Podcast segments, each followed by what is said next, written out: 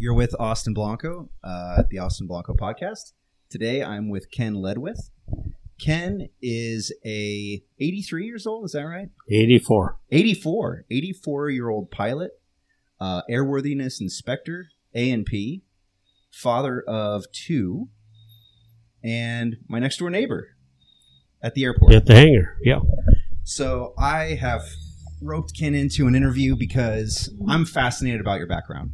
I'm absolutely fascinated about your background. So I'm hoping to learn more about how you ended up in Lincoln, how you ended up as the most hardworking guy that I know, really anywhere. I mean, you show up before I do, you stay after I leave. When I'm out here busting my hump to work on my plane, you're always here. You're always working, and no one holds I, a candle. I need to effort. I need to get a life. I mean, it's it's fascinating. So, I mean, first, tell me about your background. Where'd you grow up? I was born in South San Francisco and uh, grew up in Burlingame, California. Went to Burlingame High School and uh, San Mateo Junior College, College San Mateo, and then uh, went in the Navy for four years and flew there, and then uh, got out, went back to school at San Jose State, and then uh, flew for United for 32 and a half years. And I mean, that's pretty condensed. What was it like growing up in San Francisco? South San Francisco. Yeah. Excuse me. the industrial city. Uh, actually, I grew up in Burlingame, but I did a lot of work there. It, it was uh, uh, a lot of Italians there, good people, and uh, I just worked in automotive machine shops, stuff like that. right on. Were you always interested in airplanes? I had an uncle who was uh, a War II pilot, and uh, I did a lot of work for him in his shop, so uh, he sort of was my mentor on that. Right on. And so you grew up in an age when a lot of the World War II pilots they had come back and kind of were just getting into raising kids and having family life, right? Yeah, I was lucky. Uh, not only my my uncle, but uh, in my Navy squadron, and and also uh, at United, I flew with a lot of War II guys, and they're the most humble guys I ever flew with. Wow. They're all very competent guys. Good, good people to be around. A lot of fun. I can imagine. Yeah. So, growing up in high school, did you play sports? Uh, swimming. That's it. I was too small for anything else. And uh, uh, once I got of age, driving and everything, I I always had jobs, so that precluded me from spending much time in sports after that. Right on. And so, as soon as you started working, did you stay in the more mechanical side? I mean, that that's where you were driven. Outside of uh, cleaning up a butcher shop for a couple of years, yeah, I was on the mechanical side. What was that like? Uh, it was a steady six, seven day a job, day a job, day a job. Uh, job working every night, and uh, the Saturday night or Sunday morning, I'd have to clean up, you know, because they were closed Sunday. Right on. So it cleaning was up hard. the- It was hard work. This is the butcher shop. Yep, buck and a quarter an hour, Wow. all the bologna I could eat. Wow. okay. So you're going to high school though in the daytime, and then you're working at the butcher shop at night. Yeah, or shop up in South San Francisco. Okay. So you're getting out of school like what three, something Yeah. like that. Correct. Okay. And how late at night would you work? Uh, the butcher shop to about eight, and uh, then the other shop about six or so. Okay. Right on. So any girlfriends? Oh, there were a few along the way. No, be serious though. Nobody serious. Right on. So, so you you're swimming, you're hanging out, you're working your butt off, you're going to school, and what year did you graduate? High school fifty four. 54. All right. And so, what compelled you? Did you know you wanted to go into the Navy, and did you know you wanted to go aviation, or what compelled you to go that direction? I wanted to be a pilot, so I, I applied for uh, the they had the cadet program for the Air Force and the Navy, and I applied for the uh, Air Force first, and then I waited about a month and they didn't call me, so I applied for the Navy and the Navy called me and they're next thing I know I'm down in Pensacola. Wow. And so this is high school right into flying. No, I had two years of college. Okay, and the Navy put you through college? No, no, I did that before. Okay. They they uh, wanted a couple years of college. Yeah, yeah, and so you so you knew you were going to go into the Navy and did you make a college decision based on that or were you just kind of in college and trying to figure out what to do or what? in college trying to figure out what to do. I I also joined the Naval Reserve. Uh, I was there for a couple years, so I sort of knew what military life was like, the weekend warrior thing, and uh, so you know, I, I knew pretty much what I was getting into. Okay. Okay. And so two years in school, just you went for the basic classes, Yeah, got lousy grades, Yeah, just enough to pass, right? uh, barely. Yeah. Okay. And so so you get through school and then you're off to what, flight school or basic training Pensacola? No, they go uh, right into flight school, but you have uh, four months of basic training. Okay. at Pensacola, and you're you're at uh, NAS Pensacola. They call it main side. and you did all your classwork, physical stuff, and then after four months of that, then you went to uh, flight training, or went to another field and started flight training. Okay. But that was all in Florida. All in Florida, Really? And so what was the first plane that you got to fly? T thirty four. Right on. Okay, the mentor. All right. Cool. And so you're flying the T thirty four, dodging thunderstorms in the afternoons. I don't remember that, but uh, it was fun. it was stressful. Yeah. What was flight instruction like in the Navy? I mean, did did they give you a lot of ground before they put you up, or was it?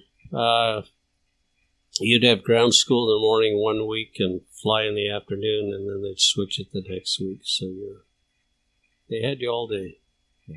You the whole eighteen months through flight training that uh, pretty much live, eat, breathe flying. That's all you did. Yeah. What was your? Did you find? Did you find any of that enjoyable or? Uh, Yeah, I met I met a lot of good guys, and uh, you know I had a lot of fun there. But it was stressful because you're uh, it was between the Korean War and Vietnam War, so they didn't need pilots. so they'd have these purges where they'd uh, go through, and anybody who had a grade point average of a flight grade point average of below say two point eight five, they'd kick you out. And uh, Wow. they, you know, since they didn't have a war, they didn't really. They had enough pilots. So you were trying to stay on top of the bubble. Yeah, that was stressful. And now, was this on a curve, or was this just, hey, if you either make it or you, that's it? Either make it, it, it the one cutoff used, as I remember, was always two point eight five Yeah. on a scale of four. Okay. So you'd go. This is before we had calculators. So uh, you'd go and, and look at your flight records, and, and the instructor give you a three for this, and a two for that, and a four for that, and add them all up, average them out, and then you get your grade point average, and say, okay, I'm, I'm above two point seven five, and I'm home free or whatever. My gosh. So they, in uh, one of the fields we were at Barin Field, uh, they're having a purge. So they, they told us that uh, they're gonna let 14 guys go. We all got in the auditorium. They were telling us that, and they said, "But we need 14 guys in blimps," and nobody wanted to go to blimps. So you always scurry down there, figure out your grade point average, and they got their 14 guys. Yeah. wow. What would you do with a blimp back then? Because I mean, there wasn't a lot of. Well, They- I guess Moffett had a couple of blimp hangars, right? Yeah. Okay. No, they they flew them through early sixties. Right on. Logistics or observation? Just observation, but nobody wanted to fly them. Yeah, I wonder why. But now, if you're a blimp pilot, everybody looks up to you and says, ah, that'd be pretty cool. Yeah, But at the time, nobody wanted to do it. it's interesting. Wow. I remember they had the uh, uh, the Zeppelin or the dirigible um, flying. Was it Air, Airship Ventures or something like that? Was over flying out of San Carlos, or it was flying out of Moffett uh, back in what 2008 or 9 Mhm. just for a little while, and they would do dinners in the sunset, and then oh, yeah? yeah, and then bring you back down. But uh, it was obviously not a good business plan because it only lasted a couple years. yeah. But it was novel for me to be, you know, you take off out of San Carlos, and then uh, the tower would say, you know, uh, traffic, you know, three o'clock, dirigible. You know, like you know, if I can't see this thing, Yeah. you better give it up. yeah, right. Man, that's crazy.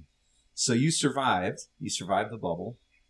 You didn't get chopped, and you get through basic flight training. Now, were you doing what kind of flying were you doing? Just basic land nav maintenance, maintenance of the engine, stuff like that. Just don't Yeah. run out of gas, don't crash. Yeah. Yeah, it is 40 hours. Okay. So I think it'd be the equivalent of a private pilot license, I guess. Did you do any sort of um, instrument work Oh, just basic. Okay. And any sort of like combat related work? No. Okay. Yeah. And so No formation either. nothing like that. No. So you get out and you're basically a VFR standard kind of pilot, basic understanding of how not to crash. Yep. Yeah. Okay. And so what happens next? Uh, next thing, I went to uh, Saufley Field and uh, checked out in the SNJ for my basic training. The T 34 was the primary. Okay. And so the SNJ, which is a Air Force T 6, was uh, the next step. So that that's now you're flying around engine. It's a bigger bird. Yeah. Okay. That, are they that much faster? No. Yeah, they're faster, but it's it's a whole different airplane. What makes it different? The tail wheel and the power. Oh yeah, that's right. It's a tail Yeah. dragger. Okay. And it's an airplane that uh, a lot of fun to fly, but it keeps your attention. Uh, stay on the rudder. Yeah. Yeah. It was a fun airplane. Right on. Do you have any trouble with it? No, Felt pretty good. Yeah. Okay. So now, and are you doing tail? Are you practicing for any sort of carrier landings? Are you doing tail hook operations with that thing? it didn't do hook, tail or- hook operations till advanced training. Okay. So in this, you're learning this plane. What else did you? What else did you do with that plane? Well, we did basic instruments in it. We did uh, formation, two place, four place formation, acrobatics. Right on. I can't think of whatever we did. It, it was about 90 hours. Okay. 90 or 100 hours, I forget how much. Right on. So this is a lot more flying, bigger airplane, more torque. Yeah. More fun. Yeah. What'd you guys do on the weekends? Uh, go down Pensacola. We had about four bars we hung out at. So it was, it was fun. Yeah. That was the best part. but, you know, the guys, uh, some of the guys washed out for uh, cheating. If you remember, uh, Officer and a Gentleman. Mhm. The guys that cheated got kicked out. I had uh, three Marines in my class that did the exact same thing and they disappeared. Wow. And so anyway, you know, the guys drop out for cheating in academics, or they can't cut the academics, or swimming. Swimming got a bunch of people. Really? Yeah, they're pretty, pretty heavy on swimming. And then just uh, the flight training, you know, guys drop out here and there. Yeah, yeah.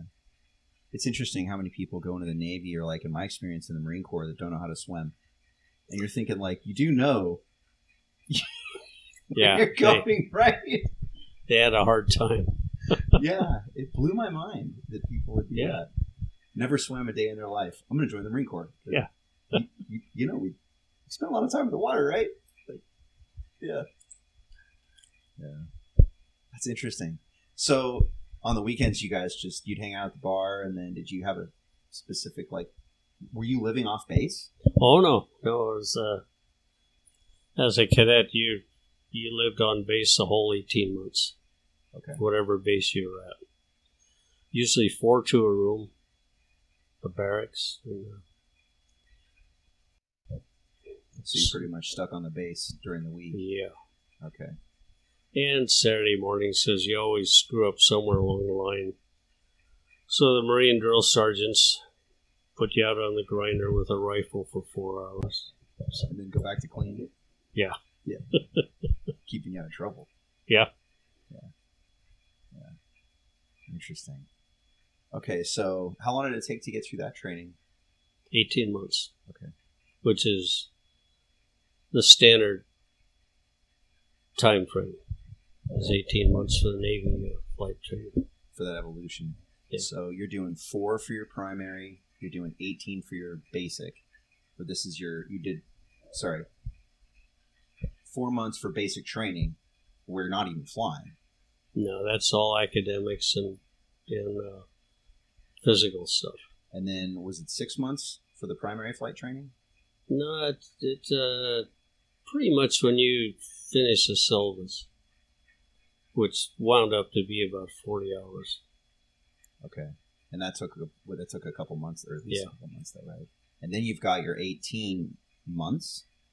Well, after, yeah, four months pre flight, a couple months primary, and uh, about three or four months uh, basic. And then we, in my, my case, I went to uh, uh, Mobile, Alabama, and uh, which is pretty close to Pensacola, and flew the SNB, which is a twin Beechcraft Okay.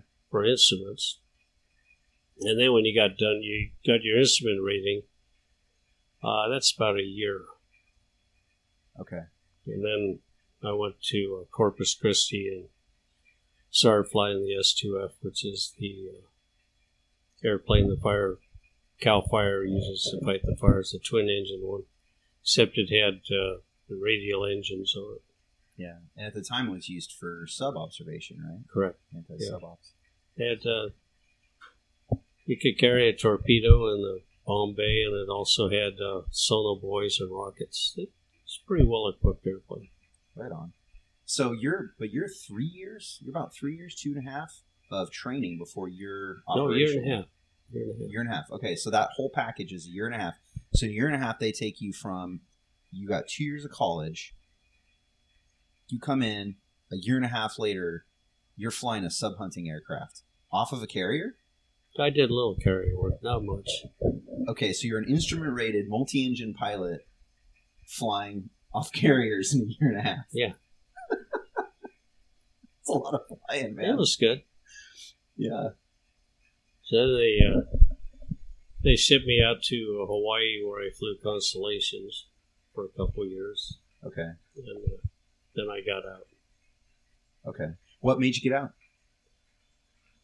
Uh, had a lot of War II guys in the squadron, and uh, all I have knew most of them pretty well. And I asked them, "Would you stay in if you had to do it over again?" They said no. Yeah. So I decided I'd get out. Well, there wasn't a war going on. No war going on, and uh, so I went back to school and got my college degree, Right on. Where'd you get your degree in? uh, business, Okay. Where'd you go to school? San Jose State. Right on. That's where I got the A and P license. Okay. And did you do that part of your degree? Yeah. Okay. And the reason I got the A and P license was I, my uncle and I bought the Luscombe. It was a wreck, and and the FAA said that uh, you didn't have a license, you shouldn't rebuild it. So I, they had the license at San Jose State, so I decided to get it. You figure you're already going to school, take some classes, and. Right on. So you're a newly minted A and P. How many flight hours did you have by the time you got out of the Navy? A couple thousand, a little under two thousand. Okay. And were you doing a lot of? Did you do deployments? Well, mostly we were in Hawaii, so uh, we we'd go to Midway Island. We had the radar Connies, the ones with the domes on them. So we'd fly out of Midway Island. Wow. And then after I and but I was also able to fly the Twin Beech between the islands, Hmm. so that was fun. And then when I uh, got out of the Navy and went back to school, I joined the reserves at Alameda and flew the S2F there Okay. for a while. And then I I took one summer and uh, went back to uh, Pensacola and got checked out in helicopters. So you're a So I flew bird pilot too. Yeah, so I flew that for a few years till I finally got out of the Navy completely. What kind? Of, what kind of helicopters at the time? Uh, I started out in the Bell and then the Sikorsky's up to the uh, H-34, which is uh, one of the bigger piston engine helicopters. You use a lot of them in, in uh, Vietnam. The Marines use them Mhm. mostly. That was yeah. That was a round. That was a round engine, right? Correct. Yeah. Okay. That's crazy. So, so you, now you're rotary rated. Were you married? Did you get married along the way? No, after I got out of service, I did, yeah. Out out of active duty. Correct. Okay, so you get out of college, you're married, chopper pilot, A and P, instrument rated, Navy pilot. You're out of the Navy, you got a couple thousand hours. What's next? United Airlines.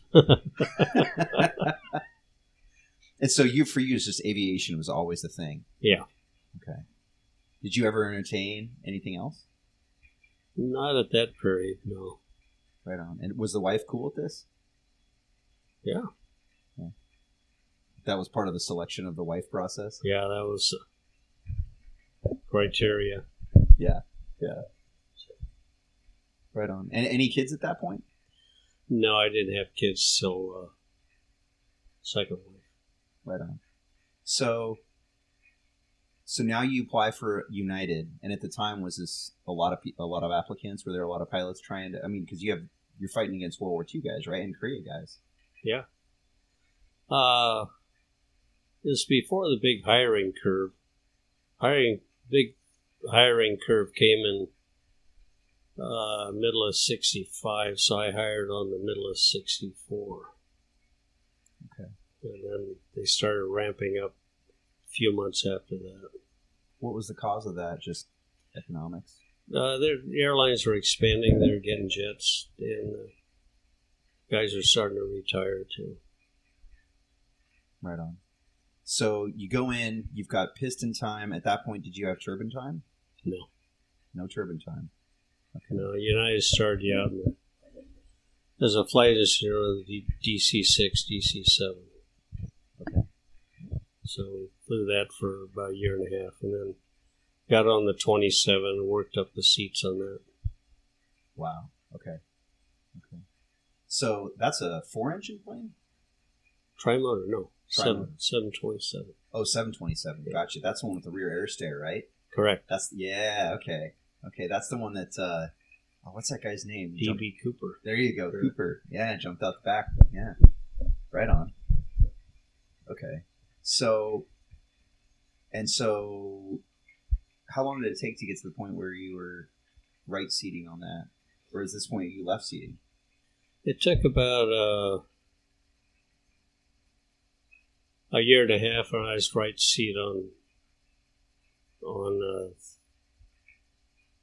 seven twenty seven. No, two years because I started out engineer on DC six, then I became an engineer on the seven twenty seven, then a DC six co-pilot, then back to the twenty seven as a co-pilot.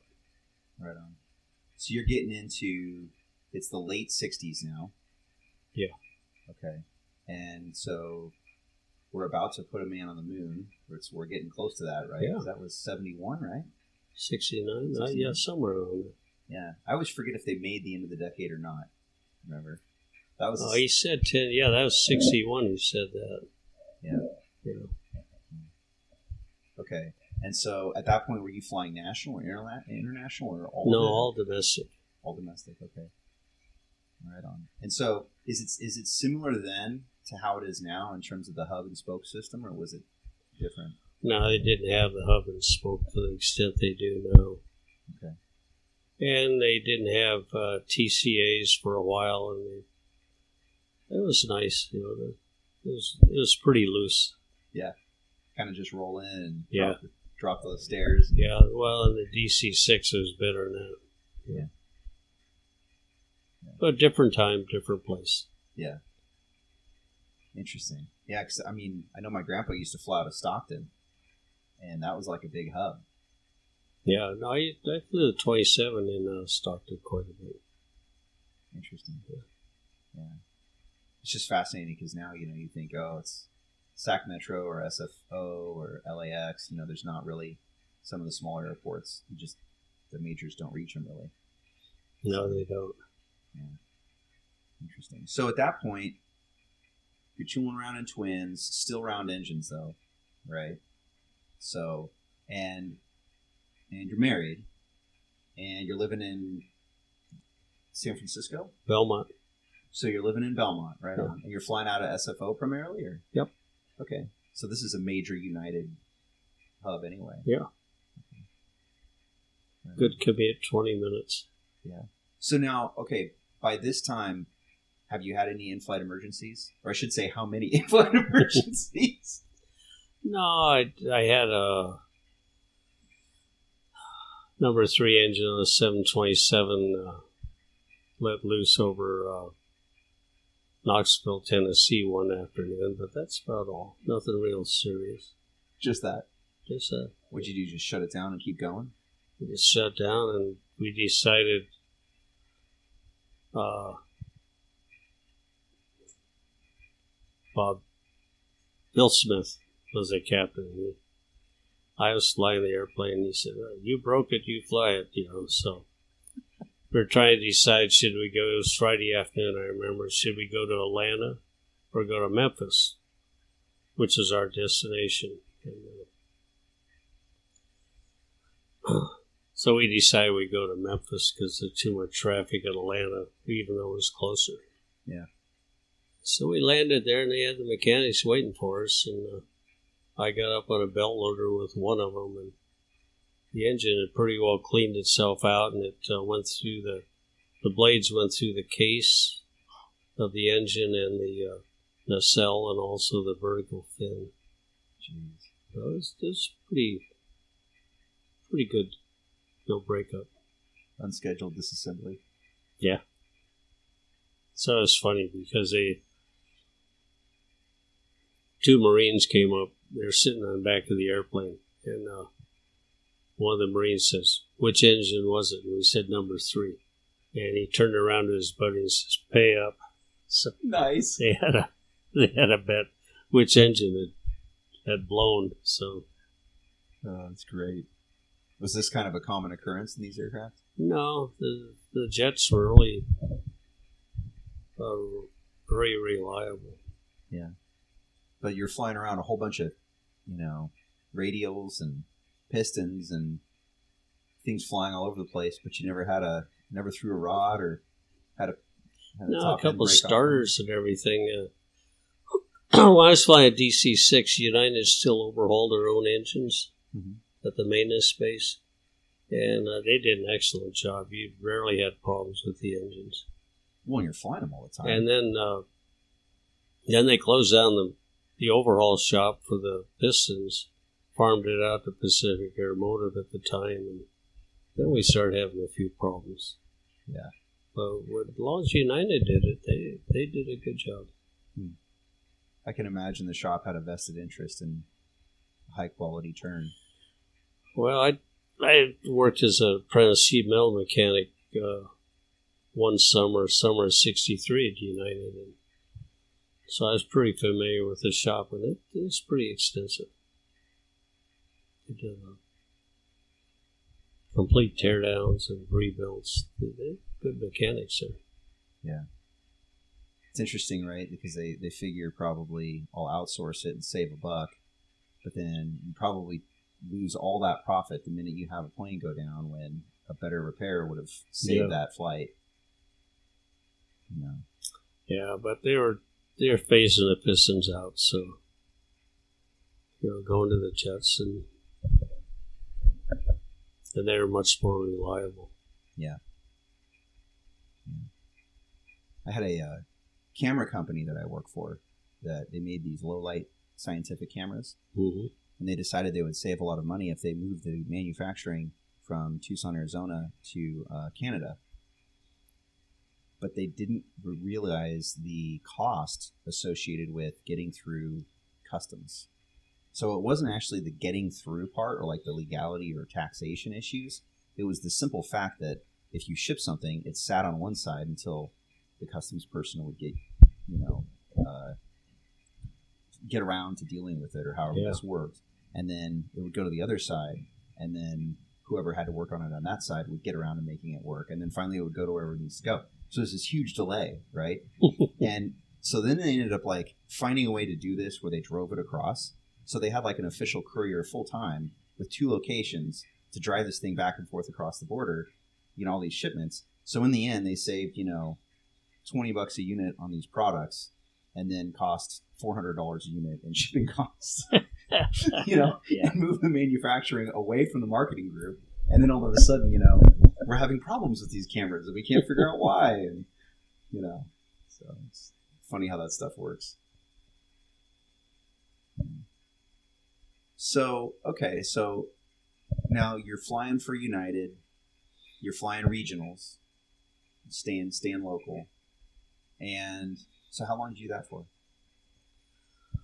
I did that till I I switched airplanes a couple times. Flew the DC-10 as a co-pilot, then flew the uh, 757, 767 as a captain for a while, and then I I got on the 47, the rope start, the old ones, Mm-hmm. and then I started flying uh, Europe mo- mostly, a little bit Orient, but mostly Europe. And where were you flying out of? San Francisco the whole time. Would you straight shot it? Uh, yeah, you'd straight shot it over to uh, London Okay, or Paris or Germany. It's- right on. So you're doing Heathrow, you're doing uh, Charles de Gaulle and Frankfurt. all that. Wow.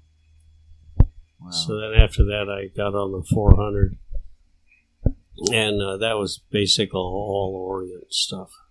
it was a what? I'm sorry. All Orient, Okay. Far East. Yeah. They'd send you out on, say, a four or five day trip. And uh, usually you'd go from here to Narita, which is Tokyo, and, and then you'd uh, lay over, and then you'd go to, say, Bangkok, come back, then come back home, or go to Singapore. Or sometimes you flew from San Fran to Taipei to Bangkok. Or you go to Seoul or the Philippines. You, you had a good variety of of trips. Did they give you a decent time uh, where you had an opportunity to get around and like hang out at wherever you're going? Yeah, each layover was about 25 hours. Okay. So you could go do things. And, uh, you know, particularly London, it's really good because you, except you'd get in at, at about six or seven in the morning, you're beat, but you want to go see the museums and everything. So that Yeah. wipes you out a little bit. Yeah, you kind of get so then you go out and see the museum, and now you're super tired, and yeah, Yeah. basically you lose a day of sleep or a night of sleep. Yeah. Yeah. Wow. And so, how long did you do this for?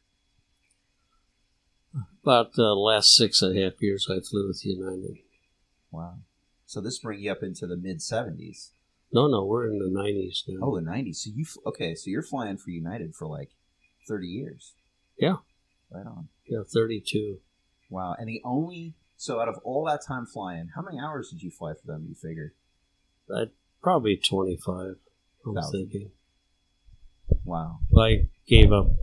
Like most guys, you you give up log, you know, putting stuff in a logbook. It's too tedious. You know, you get your time sheets each month, so you want to look at what you did. You can look at that.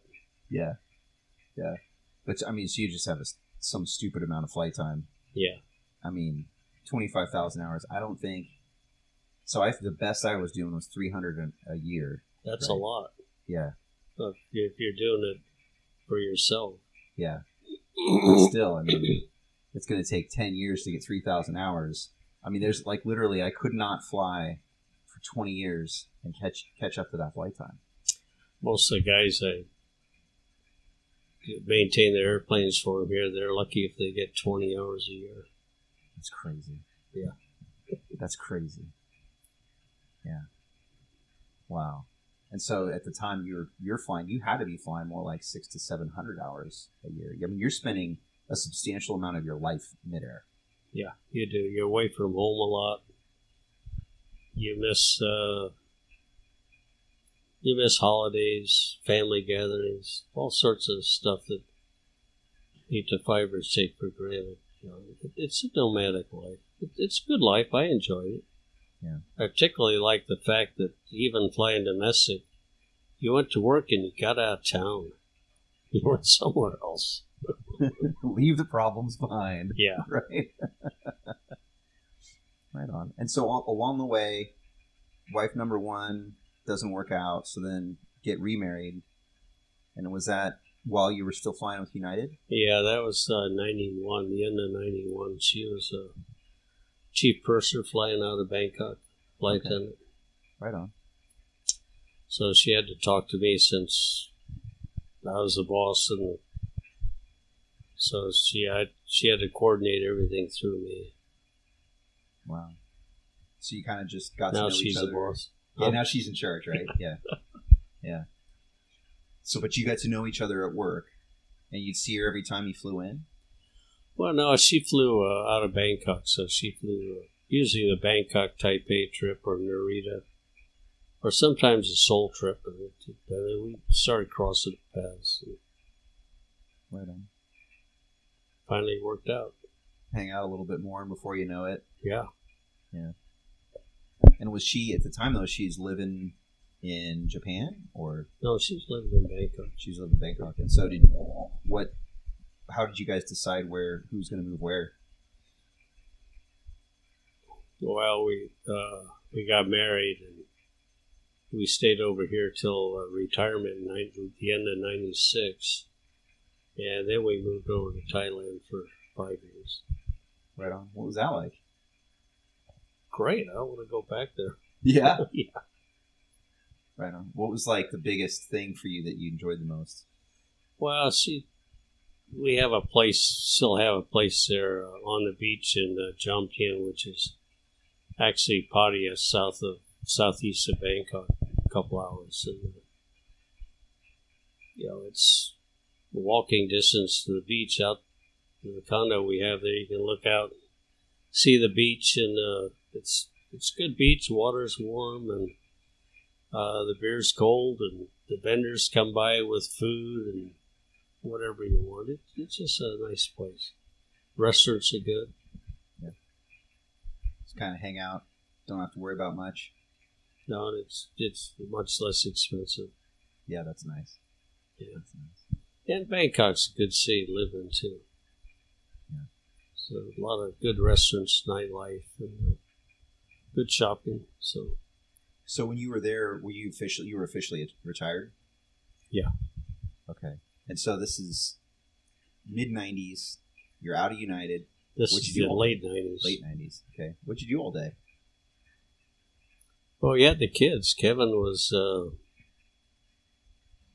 three, and Tina was uh, one, or Oh. actually, and so we put them in school. So Yeah. we had time to ourselves, and because we wanted the kids to learn the language and the culture, which they did. And then uh, when Kevin was five, I came back with him, and then we bounced back and forth because there's their uh, school vacations are opposite our school vacations. So, you know, we still spend a lot of time, about 50% of the time in in each country, but we're doing a lot of traveling, Hmm. doing it. Right on. Did you guys mostly travel like to like China or, or Japan, or were you going towards Europe or? No, we, we just go back and forth to Thailand. Oh yeah. Right. Yeah, that's home plate. Yeah, but when uh, Christina uh, was five years old, we brought her back here for kindergarten. Ah. so we pretty well stayed here since. So you moved back home to uh, Burlingame, or Uh, well, we, no, we, yeah. Uh, what was it? Ninety-seven. We came up here, so yeah, we uh, we built a house in Granite Bay and moved in in November '97, and then we moved to Thailand for five years. wow, So I'd come back every couple months or so and put up drapes and stuff. I'd bring, uh, usually I'd bring Christina because she wasn't in school yet. Kevin was in school, so get the house all set up, and uh, we'd come back for about a month and live in it, and then go back to Thailand and bounce back and forth. Hmm. Then after uh, Christina got to be five years old, then she went to school here, so we we used to go back every summer for a couple months. But uh, lately, we haven't. I haven't been back in four years. well, and you know, COVID. Yeah. right? we're uh, we're planning on going back first of the year, right after the first. Excellent. Okay. Cool. So you end up living back here full time, and then along the way, I'm assuming you get your A&P out of college, out of your second round of college, and then when did you get your IA? Uh, I got the IA uh, five years ago. From now. Yeah, Okay. So you had a lot of wrench turning time before you got that. yeah. I uh, I got it because I I had always had to go to other people to get them to sign off my work, and I got tired of paying them. And, Do it yourself. yeah, I want a little more autonomy. But did you know? I mean, when you because you and you've got two airplanes that you built behind us, and so when did you have time to do that? You know, well, I started that a long time ago. The, the Mustang, Mustang. Okay. yeah, the Bushby Mustang.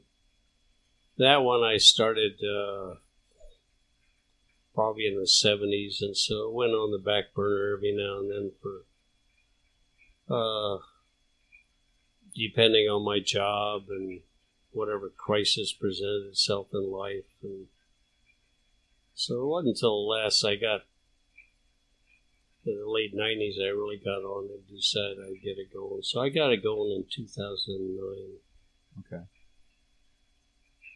So So at that point, did you? When? How long was it between? Or I guess the thing I'm always curious about with builds like that. This was not a kit. This is straight plans, straight plans. and you hand cut. And this thing's all aluminum. Yep, except for the wingtips. It's it. Yeah, plastic or whatever. Yeah, the the only uh, the cowl was all aluminum Wow. and form. So you hand cut and bent every rib, hand cut every. Uh, no, the the uh, wing ribs I I got made up. okay, but you gave somebody a design and. Yeah. Okay, had them stamp them or whatever. but everything else is handmade. It's a straight wing. Or is it Uh, tapered? Yeah, it's a tapered wing. It's but- tapered. wing. Yeah. Wow, and it's got a folding wing design, which I think is pretty cool. Yeah. Well, Yeah. you don't have to rent another hangar. Exactly. And then you've got, and this is the Luscombe. Now, is this the one that you and your dad worked on? No, my uncle, Uncle. and I did it. Okay, this is the one. This is the one. Okay, so you've had this airplane for fifty years. Uh, do the math. 62, Yeah. 40, 60 years. Yeah. now Kevin got his. my son got his private in that, and then my daughter got her commercial in it this year, sometime July. I was gonna say recently. No, right? it, it had to be about April because she's flight instructing now. So and your son's also flying, right? Yeah. So you guys are a flying family. yeah. Now, does the wife go flying with you at all? No, I, I uh, decided about six months ago I was going to quit flying. Hang it up, let the kids fly around. Yeah, let the kids fly around. It's too hard to get in and out of the airplane. Yeah, Yeah. the airplane's getting smaller and I'm getting bigger. Yeah, I can see that happening. I, I don't have time to be remain proficient, so Yeah. I decide to let the kids fly. Well, and besides, if there's anybody I know that probably has done it enough to satisfy that desire, I'd say you qualify. Yeah, no, I've done enough of that. Yeah. Yeah. And it's it's satisfying to watch my kids progress. I can imagine. Particularly Christina, she's she's doing good. By uh, two o'clock this afternoon, she already had three flight lessons. Wow. She flew a Cherokee 140, Cessna 150, and a Cherokee 180. Wow. Tomorrow she's going to fly a Cessna 182 and something else. So And so, she's busy. and she's working as a flight instructor full time. Yeah. And for I noticed that COVID, it seems like people realized flying on the airlines was kind of rough, right? It's kind of from the golden era when you were flying to today. It's been kind of like a constant reduction, I would say, in the experience for the passengers, right? And then, of course, 9/11 had a big impact on that. And I mean, I remember going through that, and uh, even as a kid, I I mean, in the early 80s, I remember going to the Sacramento airport and I could go onto the flight deck. And I, I actually weaseled my way onto a flight deck. And uh, one of the pilots let me sit down and play with the controls of the plane. And then he gave me like a little set of wings. Yeah. That was a cardinal moment in my life. I will never forget Yeah. that, you know?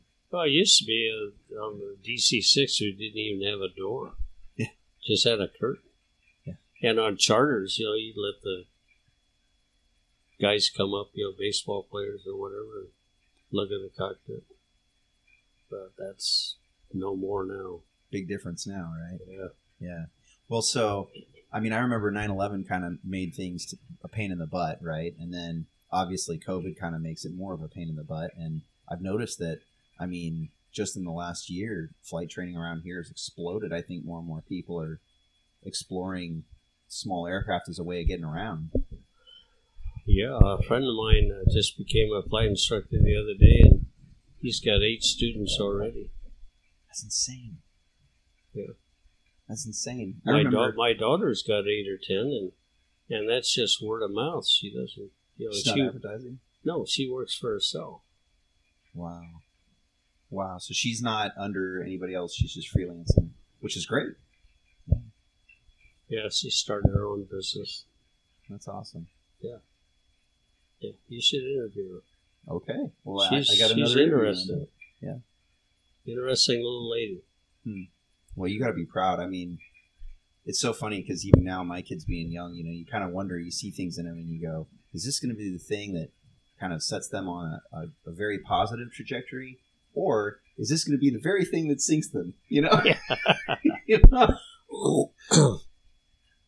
Well, both my kids, uh, Kevin's 16 and a half, and he, he came to me and said he wanted to learn to fly. And uh, Christina, the same thing. I didn't push her. So you didn't. Uh, she came to me when she graduated from college and said, I want to get my private. And when she got her private, she said, I want to keep going. I said, go for it. Did she grow up ma- making any sort of mention about this, or was it just the. DNA kicked in it, you know, after college? Yeah, I, I used to take Kevin to fly-ins in the Luscombe, particularly the Luscombe fly-in, but uh, Christina was never interested. So, Hmm. but now she is. Wow. Did she ever tell you what changed? Probably a boyfriend that broke up. She broke up with. Yeah. She decided, well, I got to do something, and you know, Yeah. Get this out of my head. Yep. Yep. Yeah. And she found out she has a passion for it. So Yeah. It's weird because flying is, to me at least, it's sort of like a legalized drug addiction. It's probably probably more expensive, but it's amazing. People either they f- fall into it, find their way into it, um, and once you're involved, it just gets worse. Yeah. it just gets worse. You, want to go higher, faster, carry more people, do crazier things. It just never now ends. it's, it's getting to be they want to go slower and slower That's true. because people want to get the tail draggers with the bush wheels on it and land in 50 feet Yeah, go where other people can't go. Yeah, camp out. You know, it's it's going to be really popular. It is. It's huge. I mean, watching the number of guys. You know, we have our friend Brandon over here building his plane. Yeah. and we actually it's kind of fun. I had the boys out and we helped him hang his wings. Oh yeah. That was a. I don't know if they recognized what was happening, you know, but to me, putting the wings on a plane that's a pretty special deal, you know. No, he's got to have a nice airplane. Yeah, he sure is. It's interesting to look at his plane being brand new and, you know, look at my plane being 65 years old. And, you know, you start looking at it going, man, you know, there's all these nice, neat things on there. But ultimately, I get in mine and it goes really fast. so Yeah. there's always that you go, man, I'd love to stamp out a new one, but, you know, I don't have half a million dollars or more at this point. Yeah. No, it depends on what you want to do. In your case, where you use it for business, it's you're probably better off. But Yeah. he's just going to take it up and uh, get some cow pasture. Yeah, he doesn't want to go fast. Yeah, it's a good, good plane. Of course, he's going to have to learn how to fly with the wheel on the wrong end of the plane. Uh, it's not too hard. you know, I was doing uh, aerobatic training, and so we were flying the Citabrias and the Super Decathlon out of uh, Palo Alto with West Valley Flying Club. Oh, Yeah, and so I'd go up, and I remember my instructor, uh, this little guy Daryl, would go out there and go flying. But every time I went out there, there was a fog layer, and so finally, you know, it was in the morning time, right? And so finally, I was so irritated about not being able to fly. I'm like, screw this. Let's go find an airplane with an instrument system. I want to get my instrument rating so I can get through this crap. yeah. And that's what drove me to get the instrument rating. So, I think that's why we moved up here. My wife said she's tired of four seasons in one day. Foggy in the morning, then it gets nice and sunny by three. It starts rolling in again, and it gets damp, and you know, so that. yeah. So now you just get one hot, Yeah, right? We're in your hangar now. It's probably 90 degrees it's uh, 98. 98. That's why we're sweating. Yeah. yeah. It's good. Yeah. Makes you drink more water. True. And so, what is it? So you, you retire. So, so just so that I understand, in your retirement, you're out working most people here that are in their working years.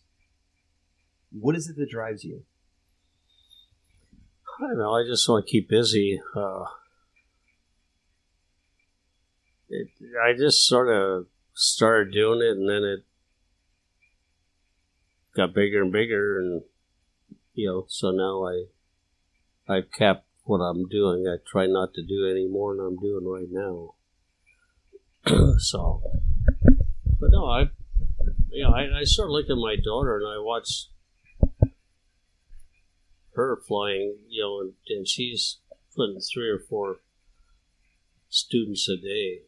And I said, oh, she's got my work ethic, my work ethic, I think, Yeah. because she's really hustling. So, It's kind of a blessing and a curse, I think. Right. yeah, but I, I'm not one to sit around too much. So, uh, although as I get older, I don't mind stretching out on the couch a little bit. Yeah. There's nothing wrong with that. Yeah. Interesting. So the plans right now are keep doing what you're doing and watch the daughter and the son pursue their aviation Yeah. interest. Yeah, so we're going to go to Maui in the middle of next month for a week. Awesome. then go back to Thailand in uh, January. I don't know how long we'll stay there. Yeah. Depends on my wife's job, how much time she can get off. That makes sense. The kids come with you? Uh, Christina's got to go to Maui with us, but uh, I think Kevin's too busy flying for SkyWest. Yeah. Oh, I'm sure they're yeah keeping him busy. Yeah. Wow. See, he likes that. Never a dull moment. No, he's he's uh, he's only had two instances I know. of. He he hit twenty one birds one day on takeoff. It's not good. Not good. No, it tore up one engine and uh, tore off a pitot mast. And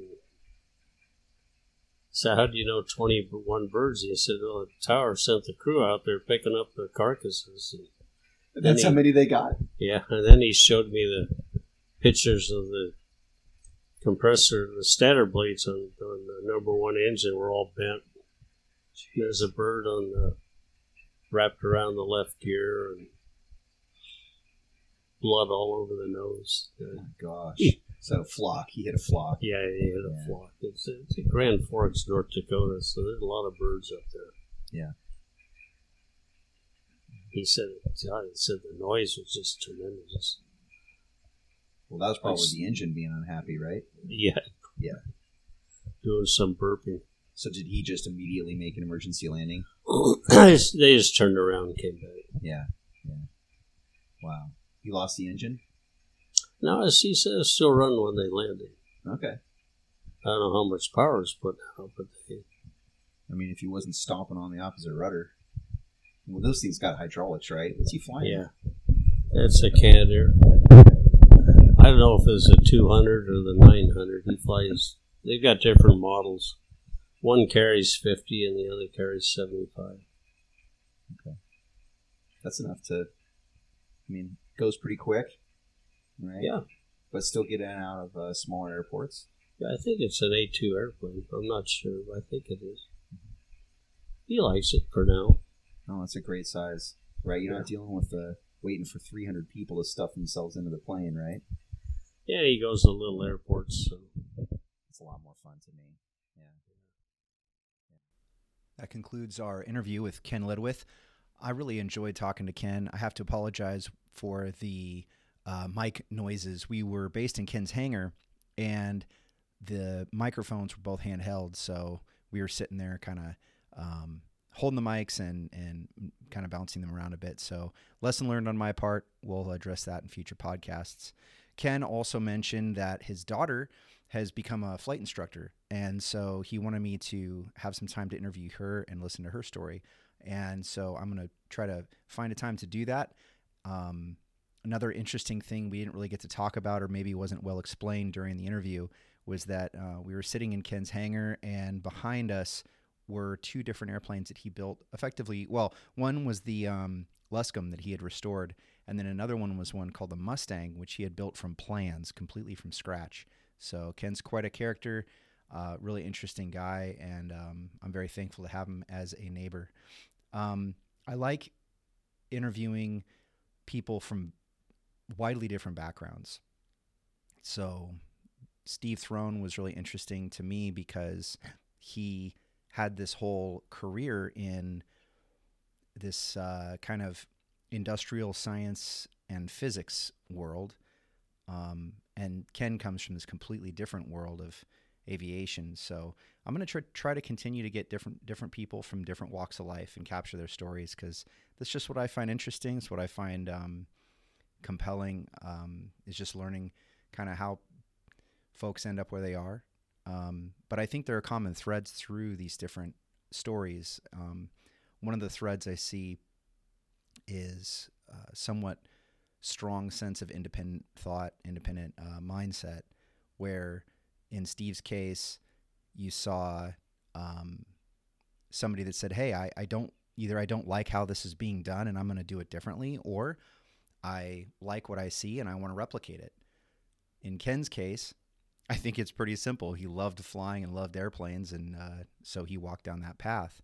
Um, but in both cases, you see a consistent dedication to hard work and effort put in day after day.